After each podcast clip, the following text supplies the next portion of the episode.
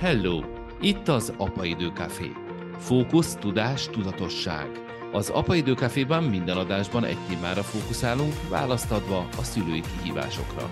Az Apa Időkafét a Vodafone Podcast Pioneers programja támogatja.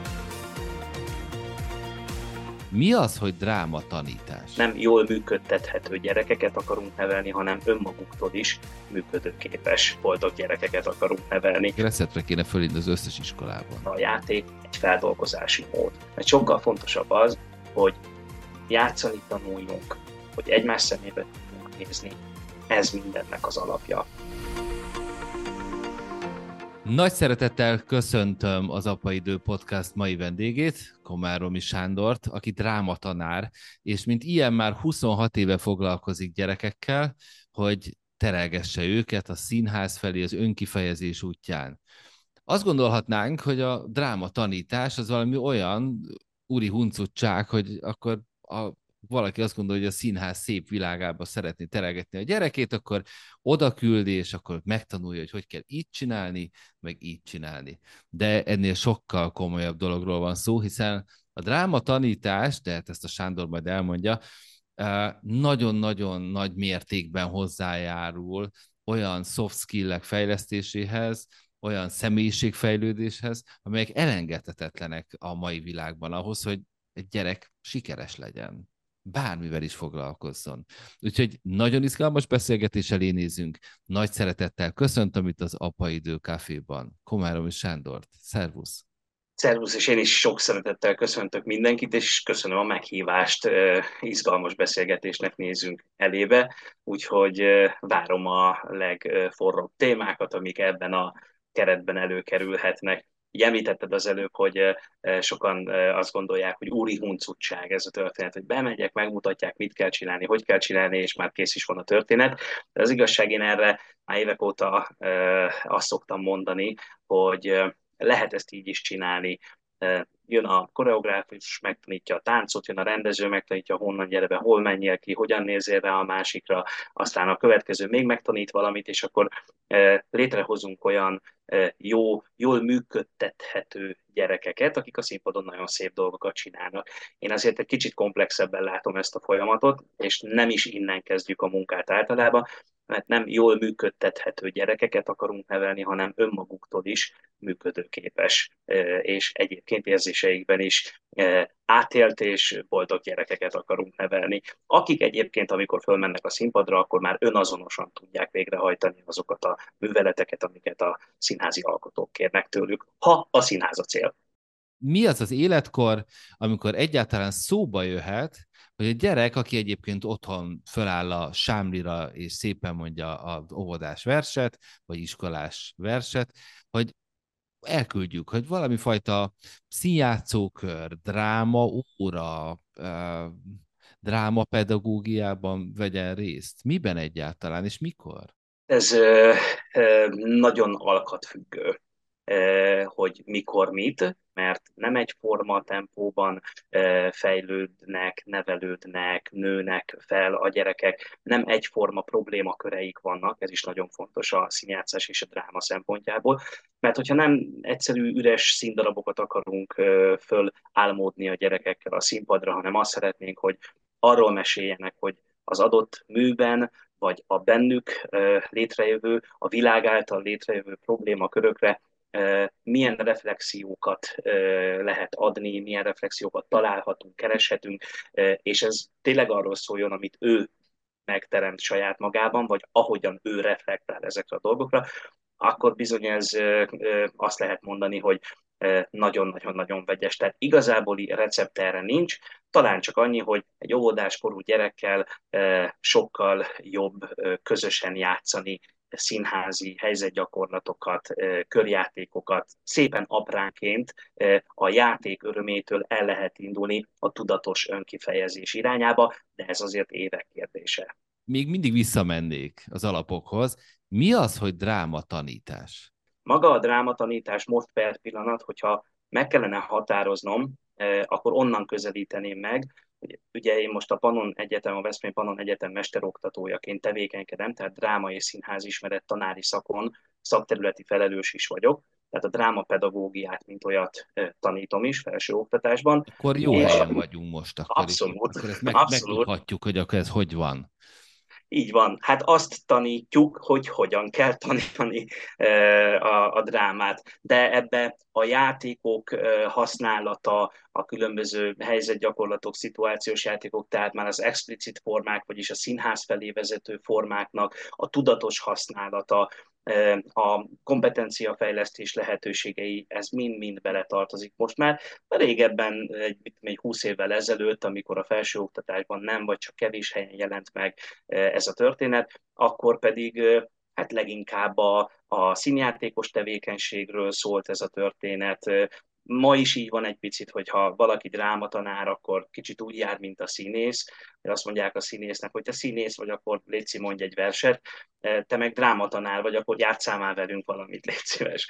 E, úgyhogy vannak sztereotípiák így a e, szakmában, de én azért most már 26 év után inkább ezt a hihetetlen komplexitását és ennek a szépségét látom, hogy egy egyszerű fogójátékot hogyan lehet beépíteni egy Ágnes asszonyba például úgy, hogy annak dramaturgiai szerepe is legyen. És ez, ez a három dolog, a játék, a mű, a színházi előadás és a, a pluszban még ugye a színész is hozzáadódik ehhez, ez mind ott van, tehát ezt mind meg kell munkálni egy ilyen munkában magam is, mint egy szakmabeli, muszáj, hogy ehhez kapcsolódjak, és itt kicsit kilépek most a, ebben a beszélgetésben a, a műsorvezető szerepéből, és és elmesélem, hogy amikor én 11 éves voltam, és a színházba kerültem statisztaként, hogy az édesapám is operaénekes volt, és aztán én is az lettem később, hogy hát ez egy óriási játszótér beérkeztem bele én például a színházról, amikor bemegyek a páholyba, és leülök egy előadásnak, akkor mindig az jut eszembe,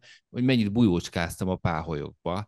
És a, ugye a, a próbák alatt, amikor édesapám próbált, mi gyerekként ott bujócskáztunk a testvéreimmel, meg eldugták nekünk a cukorkát, és akkor meg kellett találni, volt nem tudom, 40 páholy, 800 szék, szóval, hogy komoly kihívás és nekem ilyenek jutnak eszembe, és aztán utána, amikor a színpadra mehettem, és akkor ott játszhattam, akkor ez egy fantasztikus utazás indult el, amit szerintem máig is tart. Az, hogy hogyan, hogyan érti meg egy gyerek saját magát bizonyos helyzetekben, hogyan ért meg komplex szituációkat, és abba el tudja helyezni az ő véleményét, az ő érzéseit, az ő szerepét, majd utána hogy tudja ezt kifejezni mások felé, hogy ez valami olyan muníciót ad, egy valami olyan működést eredményez, amit aztán utána nagyon fontos, hogy hogyan, hogy tovább tud vinni, és át tudja ültetni a hétköznapjaiba. Tehát, hogy a te csodás hivatásod, az valami, valami olyan elengedhetetlen dolog az én szememben, ami gyakorlatilag reszetre kéne fölindni az összes iskolában. Azzal csatlakoznék rá mindarra, amit itt elmeséltél, hogy Hát József Attilántól van a kedvenc idézetem, hogy hiába füröztöd önmagadban, csak másban moshatod meg arcodat. Ez szerintem alapvetően az ember működését írja le, hogy szükségünk van a másikra, ahhoz, hogy visszatükröződhessünk az ő szemében, ahhoz, hogy reflexiókat kaphassunk arról a dologról, hát jó esetben arról a dologról, hogy mennyire értékesek vagyunk, hogy mennyire fontos, hogy itt vagyunk, hogy mennyire jól csináljuk azt, hogy mi itt vagyunk, és minden egzisztenciális hullámvasút ellenére teljesítünk, létezünk. A gyerek esetében, meg egyébként a felnőtt esetében is, hogy mennyire szerethetőek vagyunk. Ezek olyan visszajelzések, amik hát magunktól egyedül kupsolva egy szobában nem feltétlenül jönnek, vagy nem feltétlenül jönnek egészségesen. És ugye mindig szoktam mondani, hogy a dráma és a színház alapvetően ezt adja meg, hogy egy olyan keretet teremt a működésre és a működésre kapható visszajelzésekre, ami egy hihetetlenül szép, esztétikus és biztonságos terep is tud lenni. Én most próbálok abba a, a szülőnek a szerepébe belejeszkedni, aki aki nem nagyon kapcsolódott a színházhoz, és azért jó páran vannak ilyenek, vagy nem, ő nem, nem játszott színpadon, meg nem vett részt színjátszókörben, meg semmi sem, pláne drámaórája nem volt, nem olyan iskolába jár, sportagozat, foci, és kérdései vannak, és kíváncsi rá, hogy lehet neki elmesélni azt, hogy mi zajlik egy ilyen órán? Elmesélni nagyon nem lehet, ezért tartunk általában majd minden tanodában, ahol jelen vagyok, próbafoglalkozásokat, bemutató foglalkozásokat, egy-egy órát, egy nyílt órát, ahova be lehet jönni és meg lehet nézni, hogy nem is az, hogy hogyan zajlik, hanem hogy mi történik egyáltalán egy ilyen helyzetben. Első körben általában körbe állunk, és akkor neki állunk, hogy akkor egy kis mimetikus játékot játszunk. Jó, én mondom, mutatom, de pedig visszaismétled.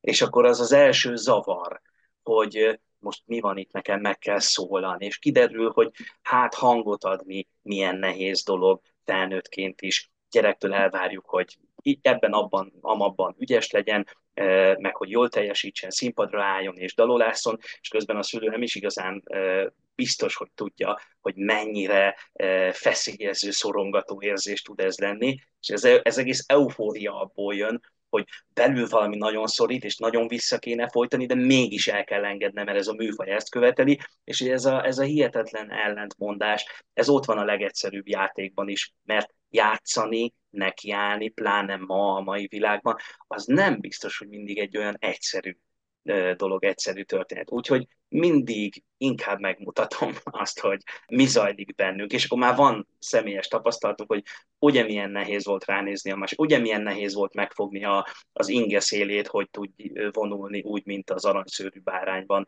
és a többi, és a többi. És amikor ez megvan, akkor elmondjuk azt, hogy hát az történik, hogy ezekből a feszélyezettségekből és szorongásból lesz a lehető legkevesebb, és abból, amikor már a játék végén nevetni tudtál te is, abból lesz a legtöbb a tanév végére.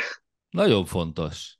Hát eh, tényleg, én ugye kommunikációs tréningeket tartok, tartottam, tartok, és uh, hát ne tud meg, hány felsővezető érkezik hozzám azzal, hogy hát, hát ő nem mer kiállni, vagy hát a legfélelmetesebb a saját nevünket elmondani, amikor mondjuk egy körbeszélgetés van, ugye, vagy egy meeting van, ott vannak nyolcan, és akkor majd egyszer csak rám kerül a sor, és én vagyok a nyolcadik, a hetediknél, hatodiknál már leizzadtam teljesen, kiszárad a torkom, és a nyolcadiknél nem tudok megszólalni. Szóval, hogy hogy ez egy nagyon fontos dolog, amit mondasz, és, és örülök ezt, ennek a megközelítésnek, hogy bizony, a felnőtt életünkben számos olyan helyzet van, amikor meg kéne szólni, amikor belül van valami feszültség, hogy te fogalmaztál, valamit el kéne engedni, ki kéne engedni magunkból, szavak formájában, mozdulatok formájában, ne adj Isten ének formájában, és hogy és nem jön ki. Minden felnőttkori szorongató helyzet egy picit abból jön, amiket most te itt felsoroltál, a felsővezetők, a meg kéne szólalnom, el kéne mondanom valamit, hogy hát, tehát, ha jó esetben mindig önazonosak vagyunk. Mert hogy úgy érezzük magunkat, benne vagyunk a testünkben, meg benne vagyunk a lelkünkben. És aztán ezek a helyzetek sorra olyan helyzetek, ahol valami más kezd el működtetni bennünket, egy, egy megfelelési kényszer, e, az elvárásokat szeretnénk megfejteni, és annak megfelelően cselekedni. Nem úgy, ahogyan éppen vagyunk, önazonosan, hanem valamilyen elvárt történet alapján, ami automatikusan maszkot rak ránk, és innentől fogva az már szerepjáték. És minden szerepjátéknak megvan az a, az a távolítása, hogy attól, ami éppen vagyok, meg ami éppen bennem van, attól azért egy lépéssel messzebb vagyok. És hogy ezt közelíteni tudjon, hát van, aki nyel egy nagyot és jó színészként előadja magát. Általában azt tapasztalom, hogy amikor ez a kötelező hogy most ilyennek vagy olyannak kell lenni, lekerül az emberről, akkor viszont nem, tehát, hogy meg, tehát megszűnik ez a színjáték, és hirtelen valami hihetetlen izgalmas dolog kezdődik el. Még tanárként is ezt tanítom, bemegyek az osztályba, és eljátszom a mosolyt, és közben nagy feszültség van bennem, a gyerek azonnal megérzi, hogy itt valami nem stimmel, és ő is zaklatott, zavart lesz, és akkor zajongani kezd, meg ficeleg, meg mocorogni kezd. Én pedig bemegyek a spirálba, és akkor rászólok, hogy most egy picit kimélyetek, nem tudom én mi, és akkor jön, de ez a jobbik eset, hogyha azt kimerem mondani, hogy légy szíves, egy kicsit kíméljetek, mert most olyan szinten ki vagyok, hogy hihetetlen. Akkor megállnak a gyerekek, és figyelnek, és néznek, és toleránsan kezdenek el viselkedni, ami jól hat rám. De ha én el akarom játszani, hogy most is a tökéletes helyzetben a tökéletes vezető vagyok, abban a pillanatban jön a szerepjáték, a szorongás, és ezt a stresszt nem lehet igazából eh, jól leküzdeni.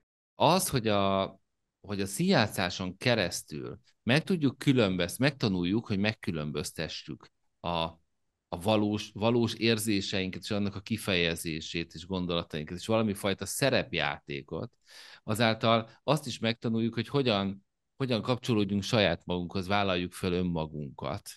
És akkor pont annak az ellenkezője jön létre, mint amit szoktak mondani azok, akik nem értenek a színházhoz, hogy, hogy mész oda majomkodni a színpadra, ugye? Meg, hogy jaj, majd ott játszol, de hát ennek, hát ennek mi értelme van, ugye? Hát semmi értelme, hogy itt most megtanulj, hogy hogy kell királynak lenni. Pedig hát pont, a, pont az ellenkezője történik. Tehát a valódi színjátszás, vagy az őszinte szerepjáték, az a saját magunkhoz való kapcsolódás. Ez abszolút így van. És ezt én úgy szoktam még egy kicsit keresgélni ennek az igazságát, hogy azt nézem, hogy igazából hiteltelenül játszó gyereket én nem nagyon érzékelek a játszótereken. Nem nagyon, amikor egymással játszanak a gyerekek, és fölépítik a lávatengert a szoba közepén, és nekiállnak, vagy kimennek a konyhába, összeszednek fazekakat, és eljátszák, hogy én vagyok az anyuka, te vagy az apuka, és, és főznek, sütnek, nem tudom én, hogy azt kívülről az ember nézi, soha nem mond olyat, hogy egyre rossz alakítások ezek. Mert, mert hogy valami hihetetlen izgalmas dolog történik. Az örömért, a, a, a tevékenységnek az öröméért játszik a, a gyerek, és a boldogságért játszik. Aztán, ha belegondolunk abba, hogy hat éves korában leültetjük, és fejlesztő foglalkozások, meg 45 perces órák sora vár rá, akkor pedig nagyon hamar elkezdi megtanulni a, a megfelelésért való működést. És ez, és ez már egészen más. És ez sajnos ez, ez rétegeket rak az emberre, és ezért van az, hogy aki gyerekkora óta kezdve folyamatosan játszik, esetleg a szerepjátékok világa, a dráma világa folyamatosan részese a mindennapjainak, valahogyan könnyedebben, felszabadultabban van jelen a közösségi életben, máshogy old meg problémákat, kicsit kreatívabb ezen a területen is, jobban, könnyebben alkalmazkodik a hangulatingadozáshoz, a környezet ingadozásához, a világ impulzusait egy picit okosabban rakja rendbe, saját magában is, meg a polcain is, és, és hogy ennek én azt gondolom, lehet, hogy naív vagyok, és nagy kutatók majd jól megtámadják ezt a pontot, de azt gondolom, hogy ennek a játék a kulcsa. Tehát aki nem felejt el játszani, az az élet minden területén sokkal felszabadultabban és boldogabban fog teljesíteni. Beszéltél az előbb az otthoni játékról, és arról, hogy szülőként játszanunk kéne a gyerekekkel, legalábbis nekem az jutott erről eszembe, hogy játszani kéne sokat-sokat a gyerekekkel otthon. Hogyan játszunk? ez az egyik legnehezebb kérdés. Meg mit csináljunk, meg mit játszunk, ugye, ezek, meg mennyit egyáltalán. Hát az elengedhetetlen, hogy a gyereknek legyenek a szülővel közös játékai. Gyakorlatilag azt is tudom mondani, hogy szinte mindegy, hogy mit. Mennél többféle játék van benne, annál jobb. Ebben is biztos vagyok, de ha rászokunk arra, hogy nem tudom, hogy társas játék lesz a mi világunk, és akkor többféle társas játékot kipróbálunk, eljátszogatunk, fáradtságot vesszük, és előkészítjük, és félretesszük a telefont, mert nincs multitasking, és, és, és ezek nem létező folyamatok, hanem benne vagyunk abban a pillanatban, hogy itt most dobok, lépek, és le akarlak győzni téged, vagy éppen kooperálunk, ha olyan az a társasjáték az ugyanazt a minőségi időt fogja hozni, mint hogyha birkózunk egyet, én vagyok a medve, és most aztán legyőzhetsz engem, mondja az erős apuka a bátortalan kisfiúnak, és ettől ő megerősödik, vagy azt mondjuk, hogy na, akkor most fogjuk ezeket a legókat, és akkor én vagyok a, a Roxforti legóval, te vagy a Lego Frances legóval, és akkor én a gonosz varázslóvilágot képviselem, te pedig ott azt. De általában én, én szeretem, hogyha odafigyelünk arra, hogy a játékot a gyerek irányíthassa. Olyan értelemben, hogy ugye számára a játék egy feldolgozási mód. Az a rengeteg minden, ami éri napközben, nyaralás alatt, konfliktus helyzetek, az mind ott van belül, és annak főleg kisebb gyerekkorban nyilván nincs egy ilyen tudatos kicsatornázhatósága. Csak a játék, a közös tevékenység adódik lehetőségként. És ezért bármi, azt mondom, hogy bármilyen játék jó, a egy a lényeg, hogy benne kell lenni, és minden mást olyankor félre kell tenni. Nagyon-nagyon jó dolog, amikor beöltözünk és jelmezeket készítünk elő, és csinálunk, és akkor a, ebben is a gyerek mondhatja, hogy akkor te a király legyél, én leszek a, nem tudom én, a herceg, és akkor megindulok, és akkor most legyél te a sárkány. A gyerek olyan mértékben, meg olyan határokig megy el, ahol az ő számára még komfortos a játék, és nem is kell annál többet beletenni, mint amit a gyerek érzet vagy érzés szintjén megkövetel. Az egyik kedvenc példám a Stanislavski-nak a, a könyvében olvasható, amikor a, a gyerek azt játsza, hogy most meggyújtam a széket, forró alattad a szék, és akkor a, példálózik a rendező, hogy ha én elkezdek viccelődve játszani, hogy júj, éget a szék, akkor a gyerek kacag. De hogyha egy ilyen lélektanilag és érzetszinten hiteles játékmóddal elkezdem eljátszani, hogy mint a Dózsa György éppen égek el a mágián, a gyerek rettenetesen zavarba fog jönni, és el fog menekülni onnan. Tehát az túl van azon a határon, amit ő feldolgozni képes, az, az, az, az már másról szól a számára míg a viccet, a, a mágikus világot, azt nagyon pontosan határok mentén érti, és az nem egyenlő szemelősen a valósággal. És hát az sem uh, utolsó szempont szerintem, hogy fogjuk az anyám tyúkját, mert az nekem is kedvencem, én is szavaltam valamikor gyerekkorodban, te is szavaltad gyerekkorodban, és nyugodtan csináljuk meg úgy, hogy amíg elkészül a vacsora, anyával vagy apával attól függ, hogy kifőzi éppen a vacsorát, megcsináljuk az első verszakot, vagy az egész verset, és én szavalom, te pedig játszod, eljátszod a büszke kakast, a nem a, a morzsakutyát meg akarja enni a kakast, de azért mégse eszi meg a végén, és aztán vacsora előtt gyorsan még be is mutatjuk anyának vagy apának ezt a történetet. Tehát nagyon fontos a, a lehet a megmutatás aktusa is néha, és egy-két ilyen kis feladatot hogy mi legyen benne. Legyen benne egy mai sláger, amit mindannyian szeretünk, szólaljon meg valahogy benne egy dal.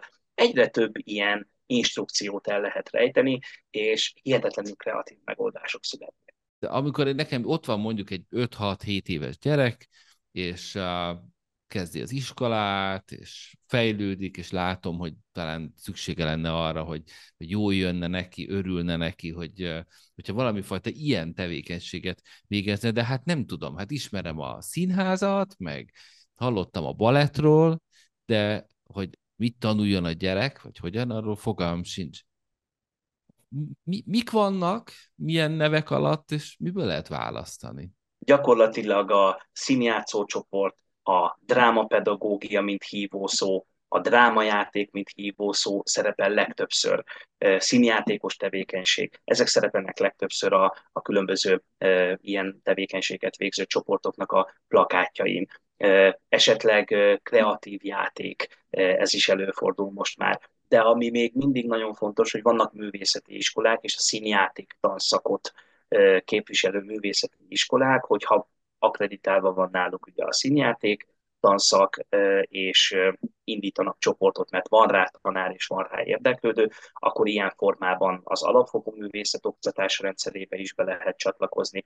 Elvileg a Nemzeti Alaptantervnek köszönhetően legalább egy felső tagozatos évfolyamon fog találkozni minden gyerek a dráma és színház nevű tantárgyal. És a színi tanodák is üzemelnek, tehát van több színháznak ö, olyan színi stúdiója, vagy színi tanodája, ahol vállalják gyerekek, ö, középiskolások képzését, és aztán lehet találkozni persze azzal is, amikor, amit én nem annyira szeretek, hogy kiírásra kerül akár filmen, akár színházban egy casting, és én nem vagyok benne biztos, hogy nálunk elterjedt annak a szemlélete és rendszere, hogy egy-egy valahol a Európában feldolgozás mellé mondjuk legalább két, mert nagyon sok gyereket mozgat ez a történet, kicsiket, nagyokat, és azért háború van benne, azért gyermekhalál van benne, azért éhezés van benne, tehát egy csomó olyan dolog, amihez nem, nem tudsz nem érzelmileg kapcsolódni. Egy jó szakember azt is észreveszi, ugye, hogy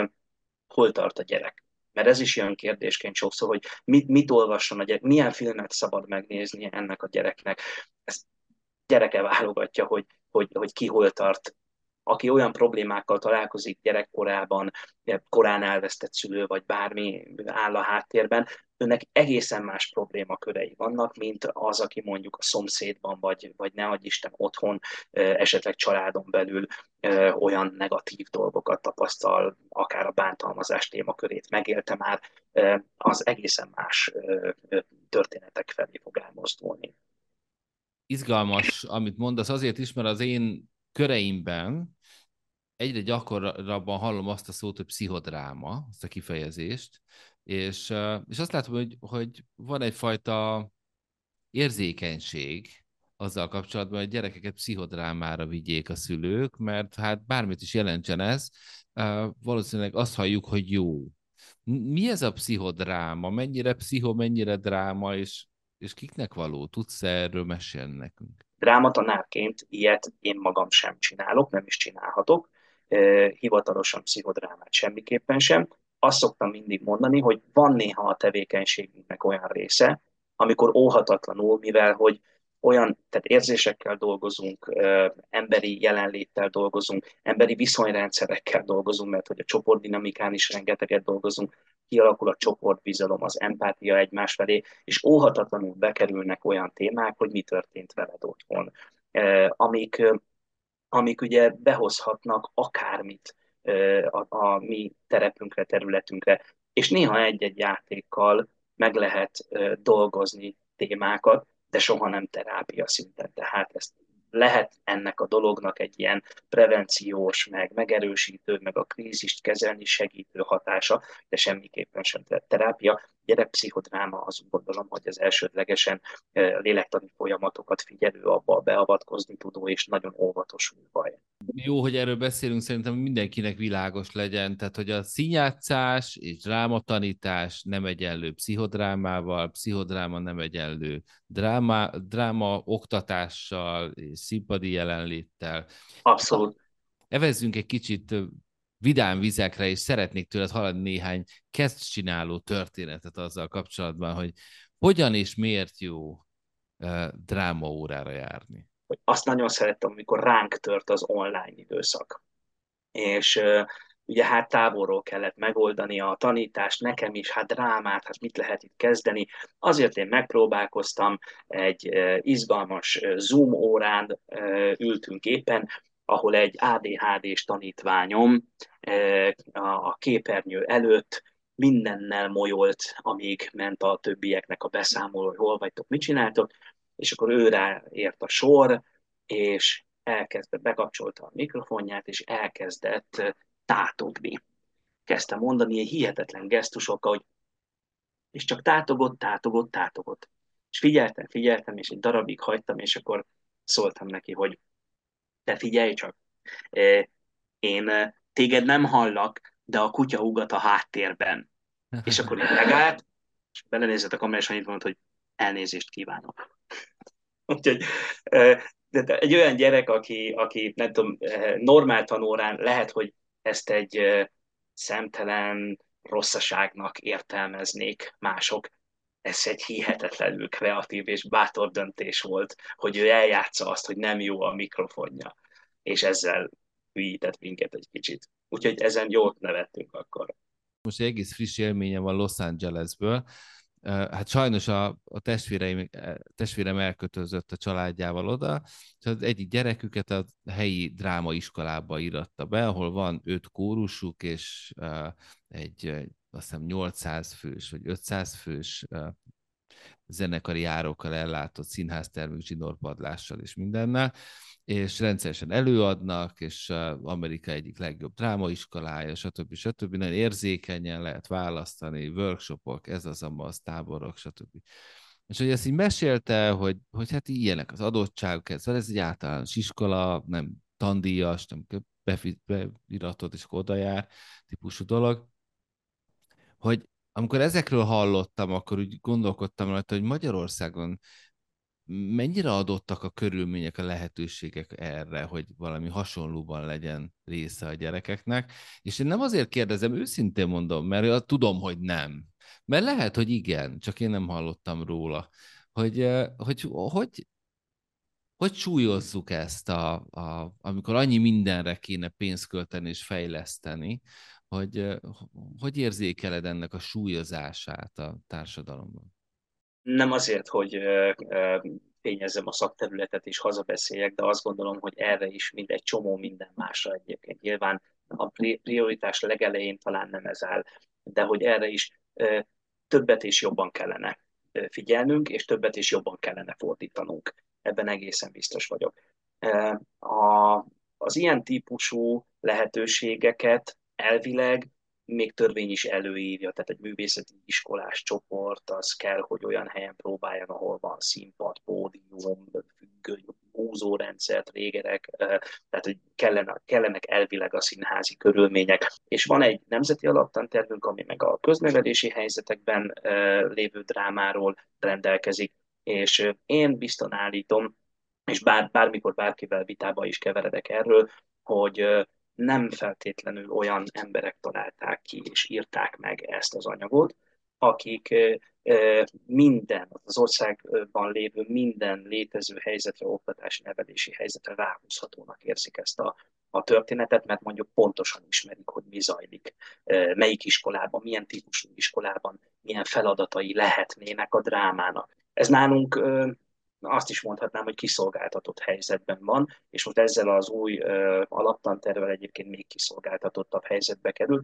és az esetek nagy többségében azért nagyon sok iskolával vagyok kapcsolatban, hallom azt, hogy vagy nem választják a drámát, ahol abban a kategóriában van, ahol ugye választható és nem kötelező, vagy ha kötelező is a dráma, akkor is gyakran kerül más szakterületet oktató kollégához, aki sokszor használja ezt fel a saját szakterületének a, a tanítására, vagy ott plusz órákra. Ezek azért, ezekről nem beszélünk, mert hogy úgysem, úgysem így van, de biztos meg fognak engem cáfolni, én pedig állítom, hogy, hogy ez sajnos így zajlik, pedig azt a, még azt a heti 45 percet is föl lehet használni, mert sokkal fontosabb az, hogy játszani tanuljunk, hogy egymás szemébe tudjunk nézni, ez mindennek az alapja hogy elő tudjunk hozakodni a saját dolgainkkal, meg tudjuk mutatni, hogy mi hogyan élünk, létezünk, gesztikulálunk, hogyan reagálunk bizonyos érzelmekre, egyáltalán miket ér, mi mindent érzünk. És ez már egy tanév, tehát amit most elmondtam, ez már és még sehol nem vagyunk attól, hogy ezt a kifejezési formát valahogy tudatosan használni is kellene. Az egy következő lépcsőfok. Tehát ennek egy felmenő rendszer kellene, és míg az alsóban nagyon sok drámajáték van, a felsőben elvileg évfolyamonként egy, és aztán középiskolában talán még egyszer valahogy valamilyen formában találkozunk, és szélnek keresztettük a dolgot miközben minden létező területen az életben jól jönnek ezek a kompetenciák. Azt kívánom a magyar diákoknak, hogy mindenki a Nemzeti Alaptanterben előírt és javasolt drámaórákon vehessen részt, és a megfelelő körülmények között. Nagyon szépen köszönöm Komárom és Sándor drámatanának, hogy elfogadta a meghívásunkat. Itt volt az Apaidő Caféban, és megosztotta a gondolatait a drámatanítással kapcsolatban. Köszönöm szépen, Sándor. Én is köszönöm, hogy itt lehettem. Az apaidő nem jöhetett volna létre az anyák, az apák, a gyerekek és a támogatók nélkül. Iratkozz fel a YouTube csatornánkra, és kövessd az Instagramon az apaidő oldalt.